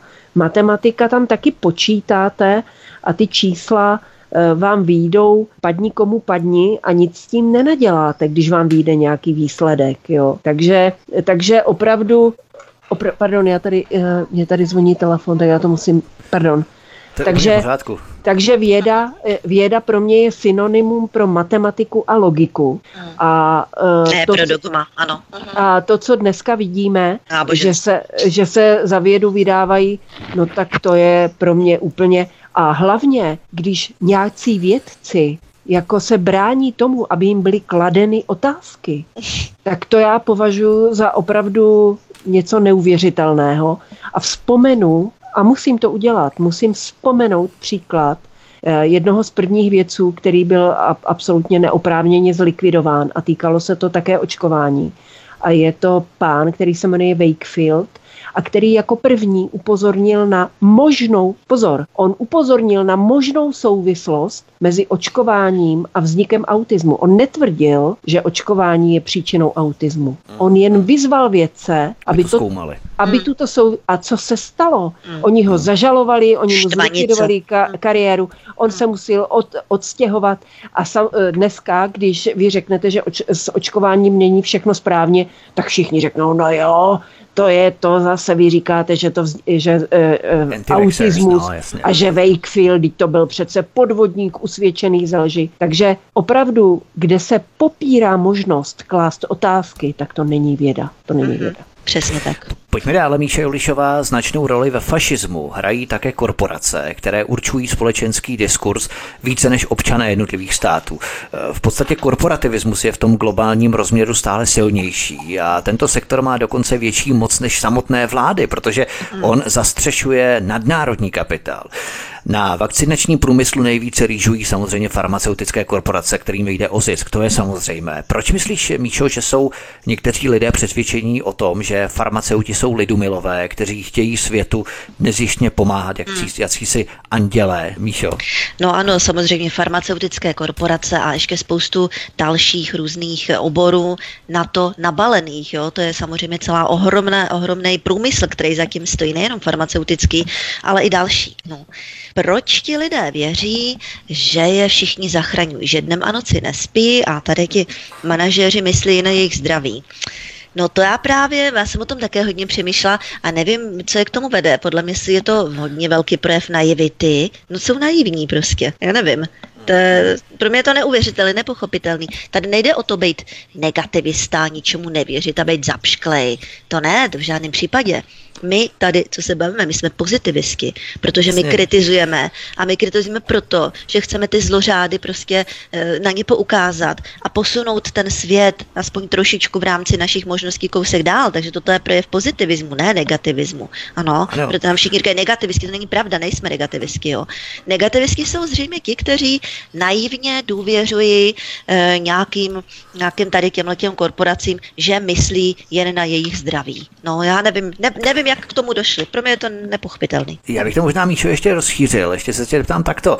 Takový eh, totalitní manierismus je čítankovou ukázkou fašismu pod záminkou vyššího dobra a ochrany hromadit zisk ve stylu urvice můžeš. Ale eh, stále se najdou lidé, kteří k farmaceutům vzhlíží jako k nějakým milosrdným zachráncům a spásným vznešeným andělům, ale stejně tak zhlížejí k třeba politikům, některým médiím, k lékařům, doktorům, bez špetky obezřetnosti, bez hmm. známky zamyšlení, naivně, odevzdaně, důvěřivě, to je naprosto něco mm-hmm. neskutečného, jakým způsobem se to provádí i na té rovině brainwashe, mm-hmm. plachu mozku důvěřivých lidí. Mm-hmm. To je pravda. Na druhou stranu bych řekla, že samozřejmě absolutně nezavrhuju veškerý farmaceutický průmysl. Ano, je tady celá řada léků, které skutečně pomáhají.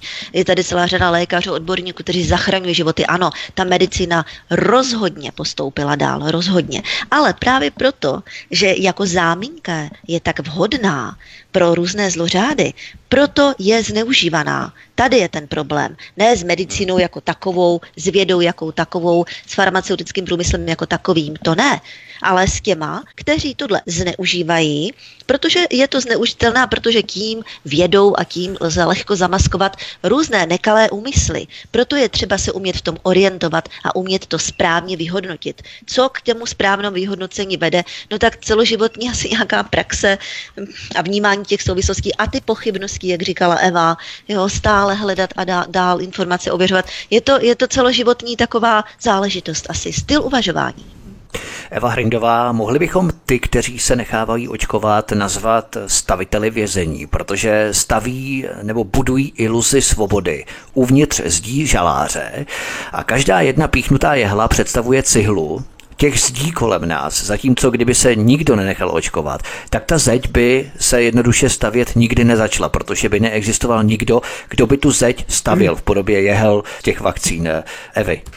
No, eh, toto přirovnání samozřejmě má uh, svůj smysl a je to přesně tak, ale já bych přece jenom rozlišovala mezi lidmi, kteří prostě nevidí východiska a mezi lidmi, kteří udržují tu agendu jakoby v chodu.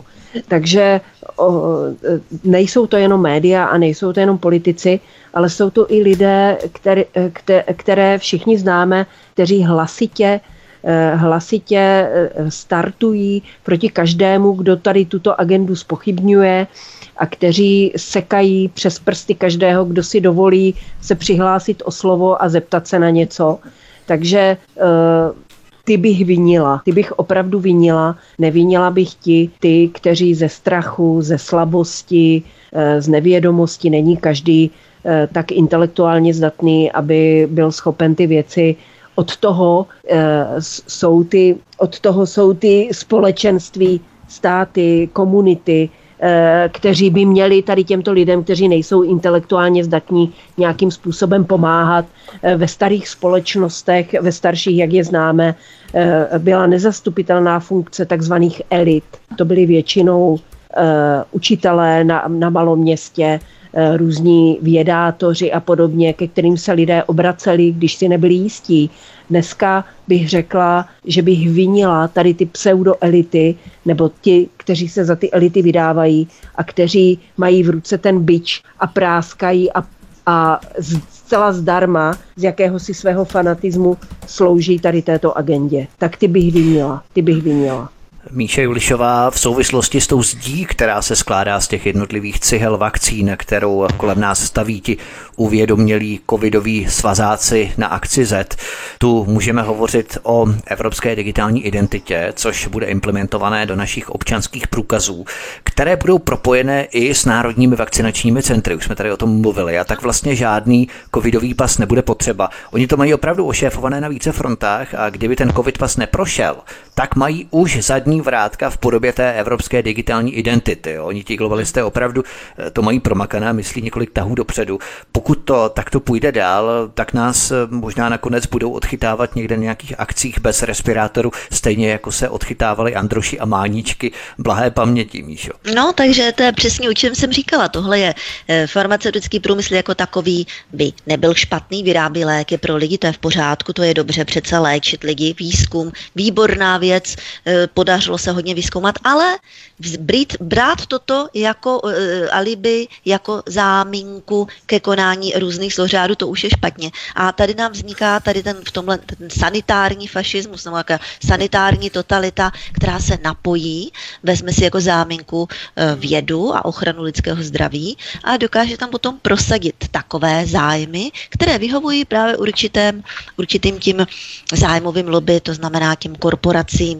Jo, to už je přímé propojení vlastně s tou státní sférou, s tím státem toho soukromého biznisu. Je to povýšené na tu, na tu globální úroveň a tohle toto zřejmě to, co vidíme teďka, to už je ten průvodní jev toho, toho globalismu. Ano. Ještě Míše Julišová v Rakousku už standardně dávají umělcům do smluv povinnost se nechat očkovat proti covidu. Hmm. Poslední postiženou herečkou byla Eva Hercigová, která měla hrát hlavní roli v nějaké sérii detektivek a ona, když oznámila produkci, že se očkovat nechce, tak její roli přeobsadili. Ono je opravdu vážně hezké, jak se biznis, zájmy, farmalobby, mocenská politika, kariéristé v oblasti vědy, loajální, přizdi sráči v kultuře, všichni se spojili do jedné obrovské hromady. Je to stále zřetelnější, Míšo, že? Je to, je to pohodlné zřejmě. Je mnohem pohodlnější se k tomu připojit, než nějakým způsobem tomu vzdorovat. Takže se prostě připojili, takže zase Eh, bezskrupulentní, jo, naprosto bezpáteřní tady tyhle ti lidé, eh, ti manažeři tady těchto těch, já nevím, uměleckých různých form a tak dále, no tak je to bezcharakternost, která se k tomu připojila, to je celý. Tyhle lidi jsou na těch místech manažerských, ať už na vyšších, středních nebo nižších a ti se potom takto jednoduše nechají, nechají zmanipulovat. No. Blížíme se už k závěru našeho rozhovoru. Eva Hrindová, máme tedy na vybranou, buď budeme žít v bavlnce, ve sterilním skleníku, anebo budeme denně potkávat různé typy virů, vyměňovat si je a tím neustále učit naší tělesnou imunitu, rezistenci a potýkat se se stále novými respiračními onemocněními, respiračními viry a tak dále. Dusit se, vdechovat do sebe CO2 z dusítek, izolovat se v karanténách nebo být obětí očkovacích cyklů. Nic z toho přece není možné udržet na věky natrvalo. Je to spíš taková hypotetická otázka, ale kdy myslíš, že společnost dosáhne kulminačního bodu, kdy se tahle mantra zlomí? Protože těch svinstev vyplouvá na povrch extrémní množství, stále více a více a jim se stále daří držet tu hráz, Evy. Já sama nevím, ale jednoznačně věřím tomu, že je to neudržitelné. Eh, že opravdu, aby oni to udrželi, tak by museli jasně se přihlásit k tomu, že chtějí vybudovat totalitu. Na to oni nemají koule. A já si myslím, že, já si myslím, že to, co se děje v USA, eh, kde se to začíná lámat a kde začínají vyplouvat na povrch takové neuvěřitelné věci, Eh, že to, to, eh, že to bylo vytržení té základní cihly z té zdi a že se to začíná bortit. Bohužel k nám to dorazí třeba až za rok, za dva, ale dorazí k nám to taky. A za jeden z důležitých faktorů považuji i to, co se stalo v Německu, kde vlastně v nejčtenějším mainstreamovém médiu vyšel velký článek o tom, jak byla falšována data ohledně obsazenosti nemocnic a vlastně, že lockdowny byly vyhlášeny na základě falešných dat. Takže eh, toto všechno nějakým způsobem eh, eh, se bude sbírat a to Overtonovo okno se otevírá čím dál jaksi silněji, ale bohužel k nám to dorazí asi až na konec, protože jinak si neumím vysvětlit to, to, to, co se u nás děje, protože nevěřím tomu, že by to někde jinde bylo v Evropě, eh, že, že lidi do hospody musí jít prostě s testy a, a s potvrzením a já nevím, co všechno vždycky musí... to špatné, tak v tom jsme jako první, ale vždycky to pozitivní, to dobré, tak v tom jsme vždycky až poslední. To jsme v tom, v tom poslední a myslím si, že je potřeba eh, dělat eh, věci, které vypadají nes, eh, jako, že nemají smysl, ale opravdu každý rozhovor každého člověka se sousedem, každá, každé odmítnutí roušky v obchodě, každý status napsaný na Facebooku, všechno má smysl a všechno se to slévá do jedné velké řeky, která nakonec tu hráz provalí. Takže nevzdávat se, věřit tomu, že i drobné věci mají smysl. A já bych teď chtěla nejvíc apelovat na lidi, aby opravdu našli tu odvahu a začali chodit do těch obchodů bez těch hroušek protože eh, dokud to nezačneme dělat, tak ta vláda to nikdy nezruší. Ale uvědomme si, že vláda nezrušila ani povinnost nosit roušky venku a venku je nikdo nenosí. Ano, takže, ano. takže eh, je potřeba prostě eh, jak si najít tu odvahu a přestat dělat věci, které nemají žádný smysl a usvědčit tím tak tu vládu z totální debility. Takže No Evi, já bych na, ještě na tebe navázala, jak jsi říkala mm. o mhm. tom, že v tom Německu jsou ty skandály, tak ano, dneska Frankfurter Rundschau, nesprávně nahlášená lůžka intenzivní péče. Federální kontrolní úřad kritizuje Jense Špána, ministr zdravotnictví Jens Špán, pod útokem. Podle federálního kontrolního úřadu se údajně miliardy utratily za prázdná lůžka intenzivní péče a podobným způsobem zřejmě eh, budou jedna žaloba za druhou. Takže ono opravdu začíná to pomale se rozpadat, protože ono, když něco vystavíte na pokrytectví, lžích a manipulaci, tak ono to nepůjde na pořád. Prostě lež má krátké nohy, je staré, staré české a to platí pořád. Nebo tady dneska čtu odkaz z Akademie věd České republiky. Velkoplošné testování pražské MHD na COVID-19, které inicioval dopravní podnik hlavního města Prahy.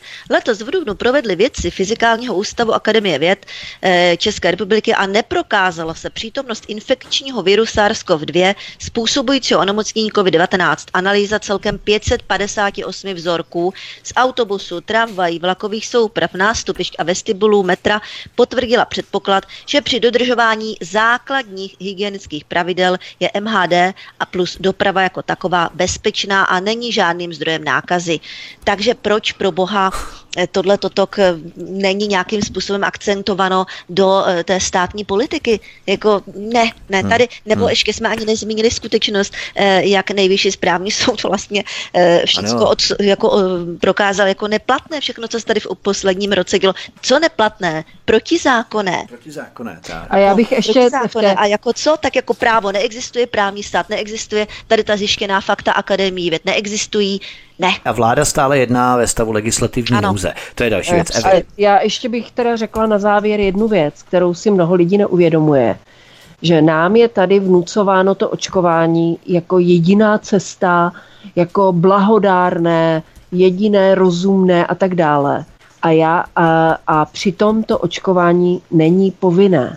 A kdyby to bylo tak blahodárné a oni to udělali povinné, eh, tak eh, vzpomeňme si třeba na očkování za komunistů, když, který já jsem absolvovala jako dítě, to snad dokonce povinné bylo, ale nikdo to nespochybňoval, protože to nemělo takové nežádoucí účinky a e, není, nelikvidovalo to tak zdraví, tak s tím ti lidi problém neměli.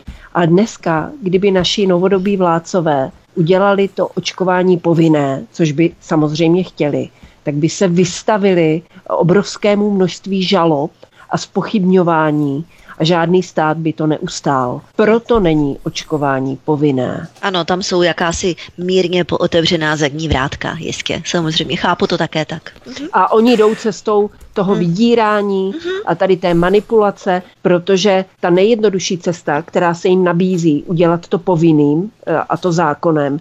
A já nepochybuju o tom, že by v našem parlamentu taková idiotská záležitost prošla, protože tam sedí samý idioti, až na pár výjimek ale oni to nemůžou udělat z jednoho prostého důvodu, že by se vystavili obrovským žalobám a obrovskému prostě odporu a já nevím čemu všemu, proto to neudělají. Takže to by si mhm. také lidi měli uvědomit. Totiž v minulosti panovala s eh, represemi režimů nespokojenost a počase implodovali sami do sebe. Zatímco teď si lidé lebedí přímo v tomto otroctví, mají pocit svobody mezi těmi stěnami žaláře, je jim dobře v podrobení pod vládním buzerplacem, pokyny, povely, jako na cvičáku. Stoupnout, zvednout ruce, třep, skákat, mhm. stojku, skákat na jedné noze. A ti lidé to dělají a tváří se přitom blaženě, jsou neskonale šťastní, když opakují ty povely a pokyny vlády jako na cvičáku, jako na buzer placu. Směřuje to, poslední otázka pro Míšu Ulišovou, směřuje to Míša vůbec k nějakému zlomu tohle? Já nevím, u těch lidí to zřejmě nabuzuje jakýsi pocit bezpečí. Pravděpodobně se cítí bezpeční, že jsou kontrolovaní a oni důvěřují směrem nahoru, že to s nimi myslí dobře a že všechno, co vlastně vzejde, tak je dobře míněno. Ano? Přece by nám nelhali, když jde o zdraví. Takhle uvažují. Oni nám lžou v jednom kuse Nevím. 30 let, ale teď zrovna teď, by nám. Ano, když jde o zdraví, tak zajímavé. ne, to je výjimka. Vše všem ostatním ano, ale nezdraví ano. ne, protože je to posvátné. Přesně. Tak. tak. Tímto zakončíme náš dnešní rozhovor, to je taková dobrá tečka na závěr, kterou ukončíme naše povídání. Hosty našeho dnešního večerního vysílání a svobodné vysílače byly publicistka Míše Ulišová. Míše, moc ti děkuji a budu se těšit eh, za měsíc znovu během léta, během letního měsíce července. Uvidíme, jaké události a zprávy aktuality nás budou čekat. Eh, Mně se hezky, ahoj. Uh, také děkuji, děje se to hrozně moc a protože, jak jsem už říkala, je to celé postavené na lžích a pokrytství, tak to začne teď postupně bourat tady to celé. Takže děkuji za pozvání, uh, přeji všem posluchačům pěkný zbytek večera, hodně zdraví. Bude nám ještě pekelné horko. A blogerka Eva Hrindová byla naším druhým hostem. Evy, měj se moc krásně a budu se taky těšit za měsíce naslyšenou. Ahoj. Já děkuji taky za pozvání a už tisíckrát jsem to chtěla říct a teď to tady řeknu že spíše než blogerka bych se považovala za nakladatelku. Nakladatelka. Eh, nebo blogerka a nakladatelka, takže aby to bylo přesné. Eh, protože Já se příště aktualizuju. No, no. A taky doufám, stejně jako Míša, že se ta hradba těch lží začne bortit. A chtěla bych jenom připomenout ještě na závěr jednu věc, eh, že lidé se těm příkazům podrobují ne v dobré víře, že mají smysl, ale mnoho, mnoho z nich prostě nevidí jiného východiska a raději se podrobí, protože nevidí jinou cestu. Zahnaní do kouta, ano. Jsou zahnaní do kouta. Tak. A to ještě ale neznamená, spousta lidí se očkuje ne, protože by s tím souhlasila, ale protože nevidí jinou možnost a věří tomu, že aspoň se jim ten život jakoby zjednoduší a nebudou muset se furt testovat a podobně. Takže hezký zbytek večera také přeji posluchačům. Tady ještě jednou publicistka Míše Ulišová a blogerka, nakladatelka Eva Hrindová byly hosty u nás na svobodné vysílači, už jsem tak pěkně, takže příště už to bude opravdu stoprocentní. Já vám děkuji, dámy, bylo to velmi příjemné popovídání a milí posluchači, buď si tento pořad stáhněte v MP3, doufejme, že už naše stránky budou dostatečně dobře fungovat po tom fiasku z minulého týdne, kdy nám byly zrušené, tak my se snažíme, byť improvizovaně to dávat dohromady, ale snažíme se, jde to. Buď to stáhnete na našem archivu v rámci MP3 formátu, anebo zavítejte spíše na kanál Odyssey, což je externí úložiště. Tady se prosím zaregistrujte, je to velmi jednoduché, vyplníte pouze e-mailovou adresu a heslo a potvrdíte odkaz, který vám přijde e-mailem, abyste potvrdili, verifikovali, že vlastně ta e-mailová adresa patří vám, že ji nikdo nezneužil a nezadal tam vaši adresu místo vás. A potom se můžete přihlásit kliknutím na odběrové tlačítko na kanále Odyssey Studia Tapin Radio, který máte umístěný samozřejmě i v rámci tohoto pořadu na Facebooku například a dalších sociálních stránkách. Takže to by bylo všechno od mikrofonu vás zdraví Vítek. Já vám moc děkuju, že nás podporujete a že se přihlašujete na kanál Odyssey, který je necenzurovaný a právě na něj přecházíme z YouTube, který také nám banoval, zakazoval a mazal videa. Toto dneska končí. Hezký večer a příjemný poslech dalších pořadů svobodného vysílače. Prosíme, pomožte nám s propagací kanálu Studia Tapin Rádio Svobodného vysílače CS. Pokud se vám tento nebo jiné pořady na tomto kanále líbí, klikněte na vaší obrazovce na tlačítko s nápisem Sdílet a vyberte sociální síť, na kterou pořad sdílíte. Jde o pouhých pár desítek sekund vašeho času. Děkujeme.